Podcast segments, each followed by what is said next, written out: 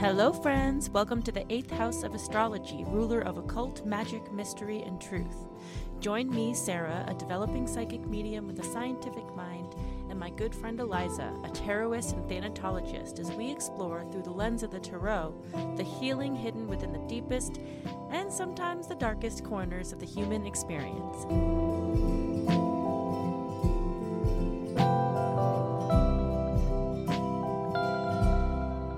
Have an interest in forms and I have an interest in uh, language, which Mhm. is the whole, I think, the whole point of the operation, whether they are cards or birds or whatever they are.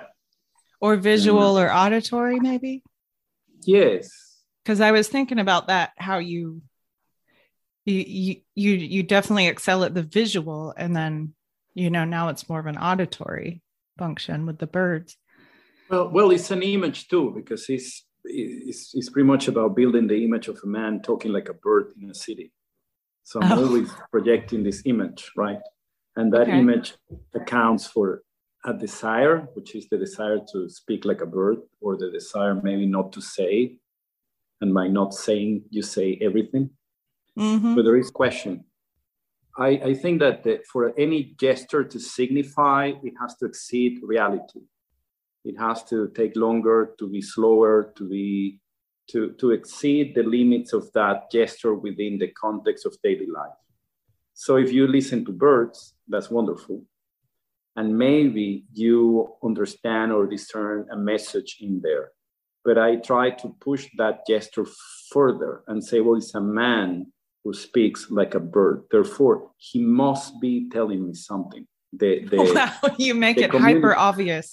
Exactly. It's not Okay. just okay. Those are birds. That's nature. That's what they It's do. so absurd that it has to be telling me something. Yes, exactly. Okay. So that takes the person away from the realm of language to the kind of to the border of language, and then they have to find their way back in their own words, which is what I'm Okay. interested in. So I collect all these things that people respond or they write to me when they hear my messages.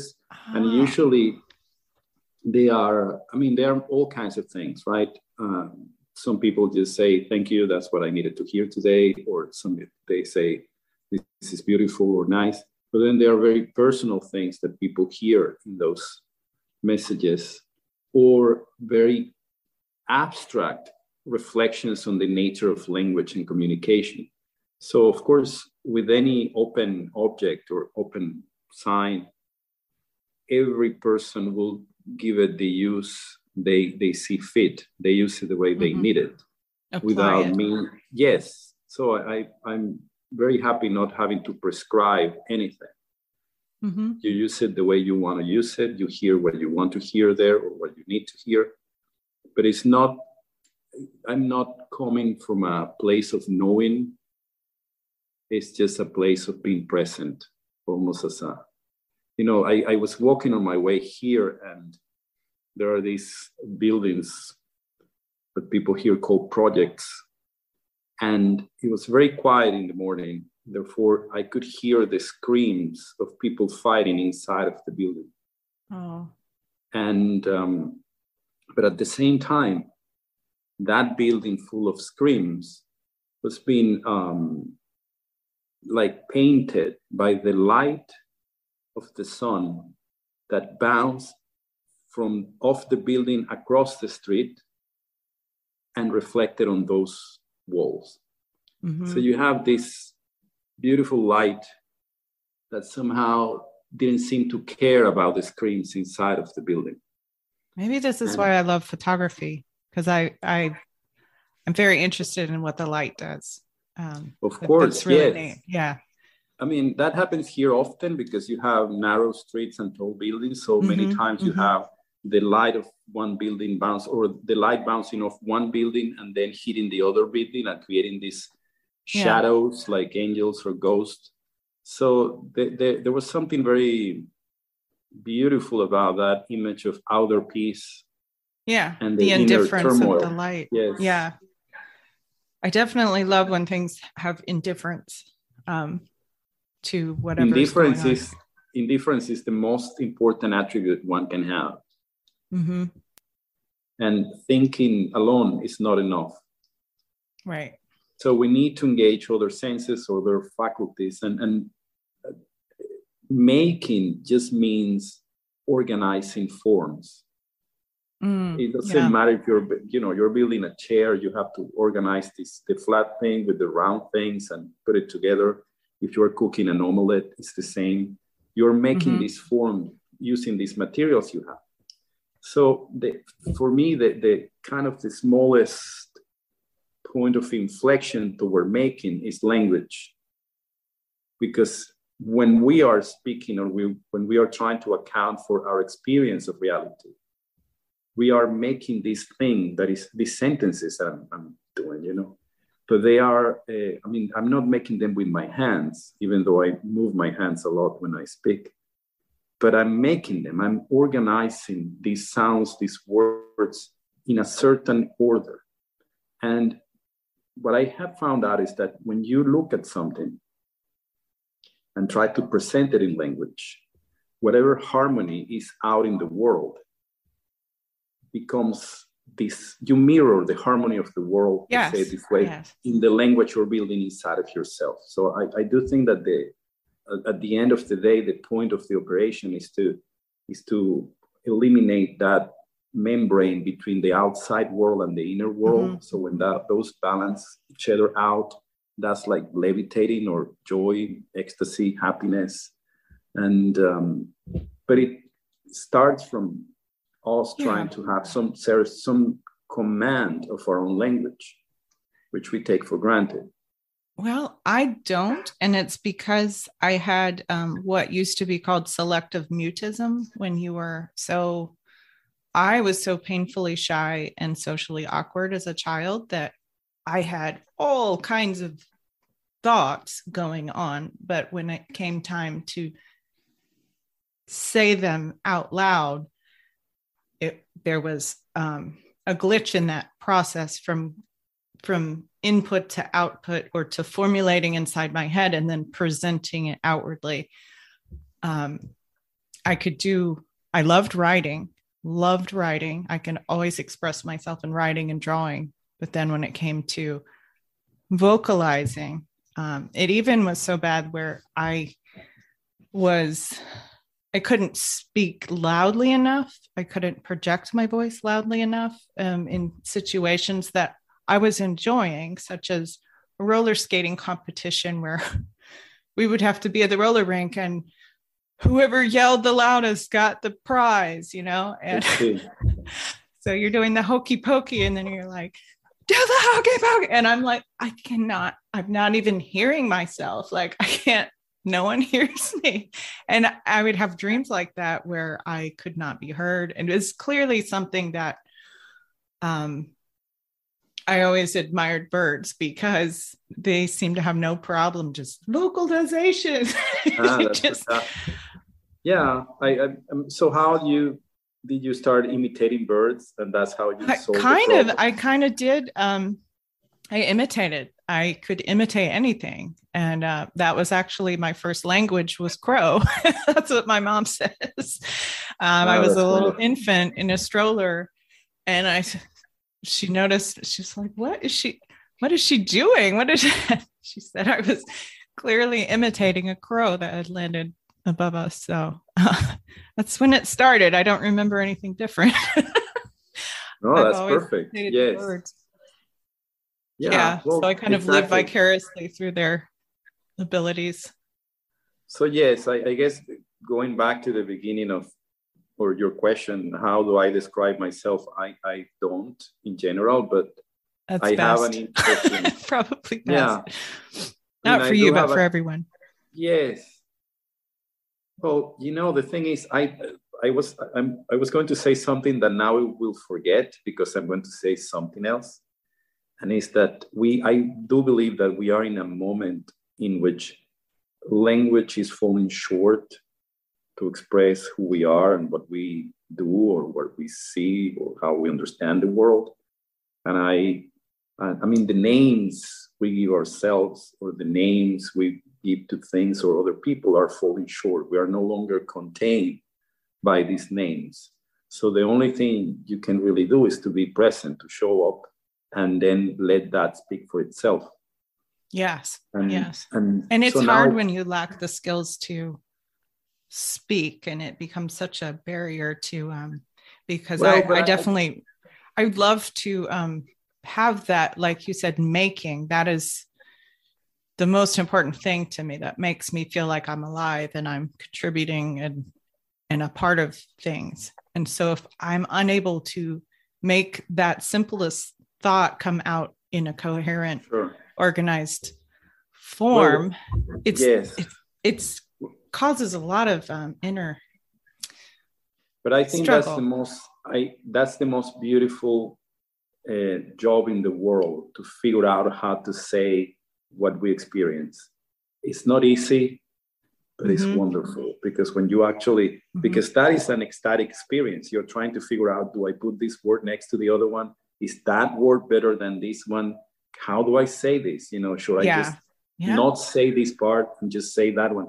And it's it's just it, that is exactly like building a chair. yeah a yeah no i love that you said that and i have never had a problem doing it in writing in fact i've loved writing um, and strangely i do not like reading so i love the i love the process of making the language into form and organizing it when i'm writing but i think there's something about speaking that makes me freeze that causes a Sure. panic Well, reaction Yeah.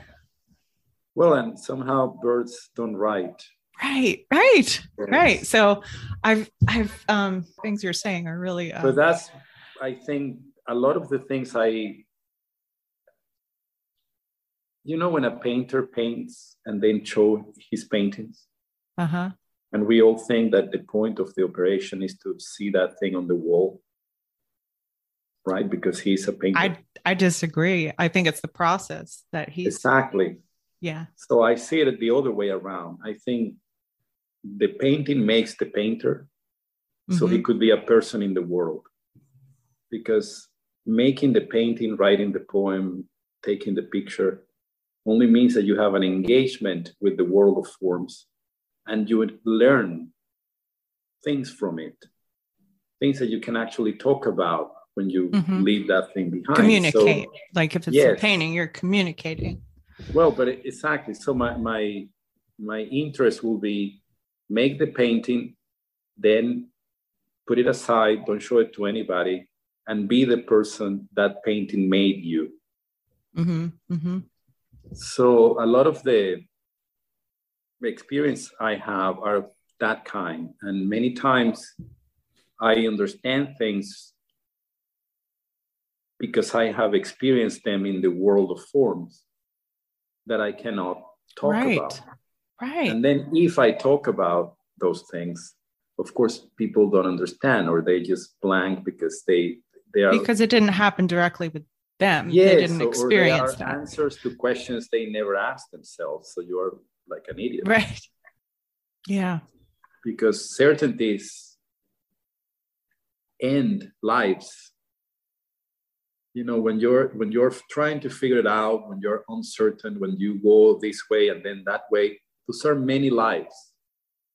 And then Mm. eventually you say, okay, I don't care for this, I don't care for that, or I'm only capable of, I don't know, being a guard at a mall. Fine, wonderful. But that's been my that operation yeah Yes, is to try to like right go down all these paths and narrow it down and, and Yes, yeah you're right If- it's just a different life, and you're a, di- me- even a different person, and you have to go all the way, you know, 100% in, and then you realize, oh, this is not it. You move, on- and that's onto this one. good that's not bad even though we Yeah. tend to think you you make yeah, yourself feel so bad like i didn't follow through i didn't go Ultimate certainty is is a is a cul-de-sac. You end up living there forever, and there's no movement. Hmm. I don't know why we're talking about that, but it's okay. it's very scary Yeah, but I think that when when people don't understand what I say, which is often the case, I just become more abstract. So I make kind sure of like i did with my photography like yes. So if, if you make sure they won't understand you, then you're you're in control of the dialogue. good okay i'll try that yeah Yeah, I mean, at the same time, I do feel that the greatest creative event is a conversation. But that means that you have to bring something to the table. And many times people just dump some like a dead fish there and they want really for you to taste it and say, oh, this is wonderful. So, yeah. No, and I guess my, I don't realize that. I don't understand so, it. That doesn't register. And I, and I think there is yeah. like a, an element of social exchange that I've never understood that is expected of well, me. I think that, yes, I, I have learned, at least in my experience, that one on one conversations are wonderful. If you are talking to two people, it's okay. The moment you introduce the fourth person, game is over mm-hmm. and it becomes something that is not interesting to me anymore. And it has to do with some sort of we become more guarded in terms of what we are projecting when we are now we are in public we're no longer in the privacy of a conversation mm. so we start pretending that we are other people and we start we start trying to either agree or please the others so it becomes a simulation of a dialogue which i have no interest in so i'm, I'm i try not oh that's so helpful for me to understand that from that point of view i've cannot stand talking among more than one on one. yeah, really I think it's a nothing good comes out of it uh, unless you're a cheerleader or something. I mean, if, if you have to build a pyramid, okay, you, you can do it on your own. But if otherwise, if you just want to talk, I don't think you, you gain much from from those, those group dynamics. But of course, there are other conversations where like what they call small talk that I don't understand. I don't understand if you're not trying to find some meaning, what is the whole point of that? Just to. Yeah, well, but uh, that's small talk is like ready made dialogue, right? You borrow an entire conversation about the weather, that you have it pre packed, and then you share it with people because that way we pretend that we are talking. We abolish silence. We're in, we, we, we are really afraid of silence yeah that was another thing i was going to say i noticed myself doing it when i was like um so like when we were silent it, it's well it's but I, I, have noticed that i know that i have become friends with someone when i can just be quiet for a while mm-hmm. if you can share mm-hmm. silence you know ah that's a friend if you have to be constantly engaged and, and, and somehow entertain them or something there is still no well, no it's it could like be wonderful song. but still it's like song too. I had a friend who was a drummer and who said, um, you know, I have to know when to allow silence. And I, he was so young when he said that. I was really impressed. I was like, wow, that's a really important thing to think when you're um, creating a, a song, a structure of sound with your bandmates. And for him to, you know, everyone thinks the drums keep the time, they keep the song driving forward, they make the changes, they signal the changes. And it's like, no, sometimes I just have to know when to not play because you have to have silence as a part of the song too. It's and that I, I mean, I think that's how I learned to talk like a bird was to listening to the silence. Yeah. I mean, it flies and it can speak, uh, can sing, which are what more do you want? the perfect exactly. being yeah yes well I, am pretty sure that they they have a lot of complaints about the, the, roughness of life right but um but yeah there is that sense of it's really about understanding the rhythm of reality yeah and then yeah. merging with that rhythm be part of i was that. going to say that that's exactly how i understand what you're saying so you to some extent there is this funny thing with language in which we want to be in command of our language, or at the very least, we want to have a, a diaphanous relationship with language. But at the same time, we know that language, this thing we do with words, is some sort of exile mm-hmm. from the totality of things, and that, that that sense of being one with the totality of things only happens when we shut up yeah. But then, of course, we are there and it's wonderful and we yeah. want to talk about it. So we I, I think that, that that's really hitting on that troubled feeling that I felt, that angst as a child when I couldn't um, reconcile the need to communicate how I was perceiving things and the my love of selecting words. I just I was so grateful for words and yet I felt under such pressure or I put myself under maybe unnecessary pressure to say them perfectly. So it was almost like a, a mute bird. Yeah. well, because I don't know if, I mean, it, it is true that it seems as if birds don't miss, never misspeak. You know, the, right. the bird sings this beautiful thing and it's always wonderful. I, I, I don't know if that's true. I think it's not. Not. Can I? Have you ever had a bird, like as I a companion? I, yes, yes.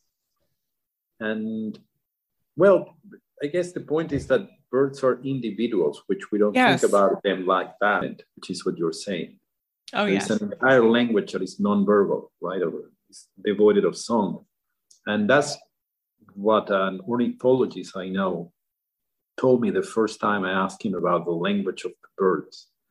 He didn't speak about song or, or voice, he spoke of movement how they, mm-hmm. they behave next to each other when they are on the ground and they will kind of ruffle their feathers or go the, down mm-hmm. to signify things.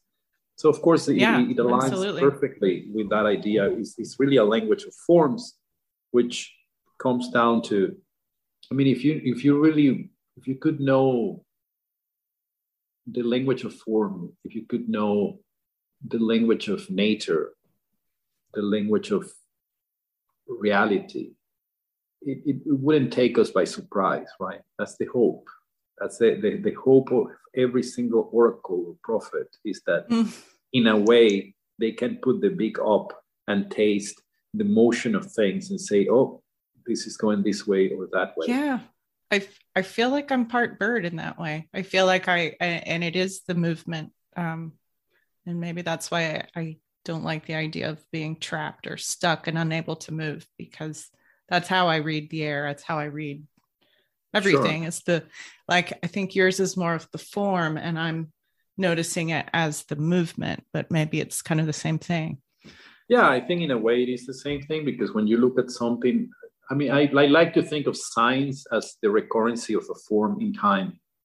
So yeah. it's not that something happens once and that's that, it's that the same thing somehow you see it here, then you see it there, then you hear something that is somehow related yeah. to that thing, and then you have a dream in which you saw that, and then the thing you saw in your dream somehow shows up next Tuesday, and you realize yeah. that there is this form that is being insisted the on frequency, you. the rhythm. Yes, and it's the rhythm exactly. Mm-hmm. That rhythm is the same as the song of a bird. So we're all the time trying to find these rhythms, this cadence.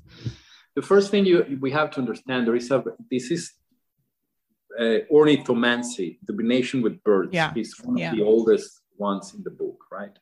And it all comes down to one very specific idea that is what I think is very important, which is that the presence of the bird changes reality. Mm. You are trying to figure out something, and then a hawk shows up, or a right. raven, or a little sparrow. And that changes the configuration of reality for a moment, which for me signifies that presence is meaning, which to me is like the ultimate principle. Yep. Yeah. So we understand that in that sense, we can also be like birds. Our presence changes the reality, the configuration of reality in the moment. And we should strive at making it better instead of making it worse for everybody else and for ourselves. Mm-hmm. So that that um, that very principle is, of course, something you can apply. I, I, I, don't know if I have told this story before, but I, I was talking to a friend of mine who had a he had a problem. It wasn't a life or death problem, but it was a, a work problem. And he said he had three options. So he he named his three options, and at the end, I told him I think that the the, the right option will be this one. And when I say that, all the sparrows in the block who were sitting outside started chirping. So I told him, you, you can take that as a confirmation, right? And I left and I went to the supermarket and I came back home and I on my way back I'm, I'm carrying these bags and I'm looking down and I'm thinking could we really take that as a confirmation I mean is, is this is, is a poetic game it's a nice thing to say but is this something and I, I was completely distracted so I walked into a bush and a twig from the bush went into my ear all the way. It almost, I almost got a trepanation. And then I realized that's the confirmation of the confirmation. Clear your ears, idiot. That's what the tree was saying. So I think we can play that game, and and it's, it makes life more beautiful, and it's like punctuation for reality. But then, the moment that attends against our ability to be in the moment or, or, or enjoy life and it becomes this burden in which you say oh my god i saw a raven. Let's you know move out of the country. Then it becomes a silly harmful game. I mean for example if we go back to, to the greeks or the romans we have that right ravens and crows um, even grackles they are bad hawks and eagles are good. And I simply don't find that useful because, uh, again, any of these things, when they show up, is just an extraordinary event. And I have had many conversations with crows um, that are very fulfilling. And I can't say that that led to any kind of misfortune. Um, so that is what I'm when I eject is when people start attributing that good or bad feeling to these things. One time I heard uh, a couple of crows, you know, sometimes they're they're in a huge flock and sometimes they're just one or two or three and, and it, it's so funny how their dynamic changes and so these two lit on a sycamore right near my yard and uh, on the other side of the fence and and I'm lying in the hammock and I just was quietly listening to their conversation. and they were just like two, I, I had the feeling they were boys. They were like two little boys playing uh, who can who can do it better, you know, kind of game. Um, where they were like trying to sync their grah, grah, grah. And they were like getting to where they uh, they got it at the exact same time and they did it a few times. Um, like they were trying to find a rhythm where they could both do the caw in synchronized cawing. It, it was so funny. Yeah. so cute. Well, I guess that that goes back to what you were saying about not being able to speak because you, you invent your voice and you put it out there, it's extraordinarily pleasant. Like those two guys trying to figure out how, how to say what they were saying. Eh, but in that eh. world, everybody's welcome. Yeah. as long as you have something to, to bring to the table you're there. And i think that's unique and, and extraordinary. Yeah. Well good. Well i will let the the rooster sleep that is too cute maybe he did hear it were you singing him a bedtime story maybe and now the dog's sleeping too All right. Well, have a wonderful well, day. You too. And Thank you. All right. We'll talk again soon.